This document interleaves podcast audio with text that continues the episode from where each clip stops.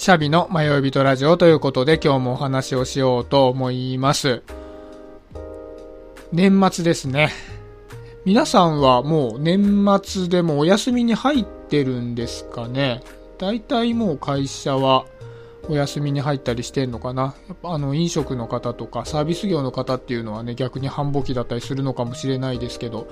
で僕は法人営業してるんですけど、今日からお休みになりました。でいちがつのいつかまでお休みなので、ちょうどいっしゅうかんですね、ゆっくりしようかなと思っていて、で今日もゆっくりしながら娘と、最近娘が一輪車にハマってるのでその練習を一緒にしたりしてたんですけど、今日ね、宮崎駿監督の魔女の宅急便を見直したんですね。で今日はそのことを話ししようかなと思っていて、でテーマとしては魔女の宅急便と贈り物の世界というテーマで話をしてみようかなと思ったんですけど、魔女の宅急便は魔女のしきたりとしてじゅうさんさいになると親元離れて修行の旅に出なきゃいけないということで、キキがねいちねんかんの旅に出るっていうお話なんですけど、冒頭ね、その魔女のキキが修行の旅に出発するシーンでこんなセリフがあるんですね。あの鈴の音も当分聞けないなっていうセリフがあるんですけど、これはキキが住んでいる実家の町でキキの出発を見送りに来たおじさんが言うセリフなんですけど、キキはまだほうきで飛ぶのに慣れてなくて、出発をするときに、まあ、飛んでいてもこう安定しないでゆらゆらゆらゆらするんですよね。でその時に近くの木にぶつかりながら飛んでいくので、その木にくくりつけてある鈴にぶつかって、ぶつかるたんびにその鈴がチリリリンって鳴るっていうシーンなんですよ。でこのおじさんがあの鈴の音も当分聞けないなって言ったのは、普段からキキが練習している時にその木にぶつかって鈴の音を鳴らすんで、それがもう旅立っていってしまったので当分聞けないなっていうセリフになったっていうところなんですけど、このシーンで当然キキはその鈴の音を恋に鳴らしてるわけじゃないじゃないですか。なので当然当のキキはその鈴の音を街の人たちが、ああまたキキが練習してるなみたいな感じで心地よく聞いていたっていうのを知っているわけではないと思うんですね。でその出発の時ももちろん何かのサービスで鈴の音を鳴らしながら行ったわけではなくて、本当にまあ下手くそでよろめいてしまって鈴の音を鳴らしたんだと思うんですよね。でその時にちょっと思ったのが、キキは飛ぶのが下手なことで自分では意図してないんですけど、その鈴の音を街の人にプレゼントしてるんだなっていうふうに思ったんですね。結構贈り物を届けるって難しいじゃないですか。なんかこっちが誰かに何かあげたいと思ってあげたとしても、相手が負担に思ってしまって何かお返ししないとって思ってしまうんだとしたら、あんまり大層なものをあげるわけにもいかないし、そういう部分でこっちは相手に喜んでほしいと思ってプレゼントをしたとしても、相手にとっては重荷になってしまったり、ありがた迷惑だったり、変にお返しを気にされてしまったりっていうところもあるので、こっちの思いがダイレクトに相手に伝わるってなかなか難しいなって思うんですね。で同じ魔女の宅急便の中でそういう思いが届かないシーンっていうのがあるんですよね。キキが宅急便のお仕事をしていて、あるおばあちゃん家に行った。でその時にオーブントースターが壊れてしまったので、釜でそのおばあちゃんが得意としているニシンとかぼちゃの包み焼きを焼いてあげて、でそんな中雨が降ってきちゃったんですけど、必死でそのおばあちゃんのお孫さんのところにニシンとかぼちゃの包み焼きを届けに行くんですよね。これはもうおばあちゃんの思いが詰まった贈り物だと思いますし、キキもそれに対して思いを込めて一生懸命手伝ったシーンなんですけど、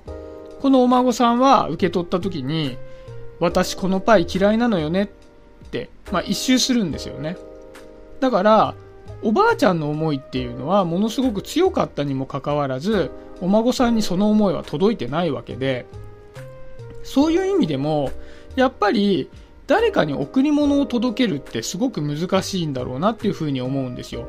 要するに全力のプレゼントは届かないのに、意図しない贈り物は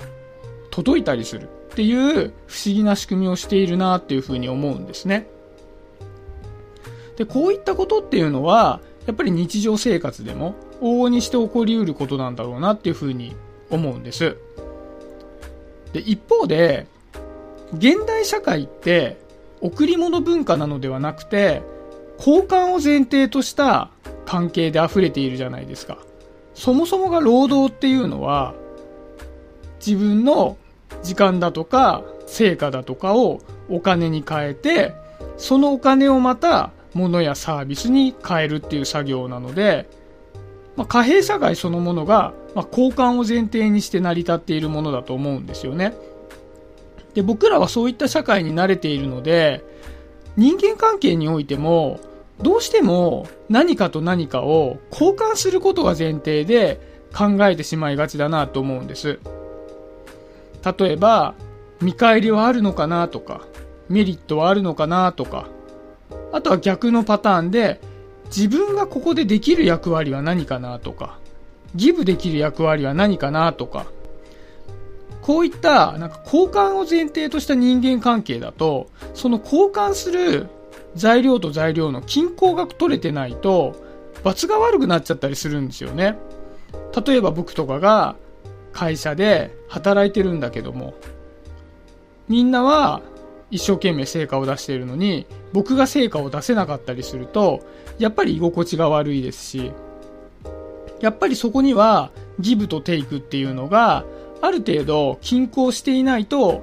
心地よくいられないんだろうなっていうのが現代社会的なありさまとしてあるなと思うんですね。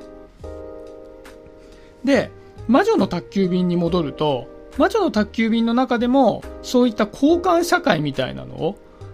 感じさせるシーンがあるんですよね。キキがあることをきっかけにしてスランプに陥っちゃって、なかなか飛べなくなってしまうって言った時に、またあるセリフがあって、魔法がなくなったら私何の取り柄もなくなっちゃうって言って嘆くんですよね。要するにキキとしては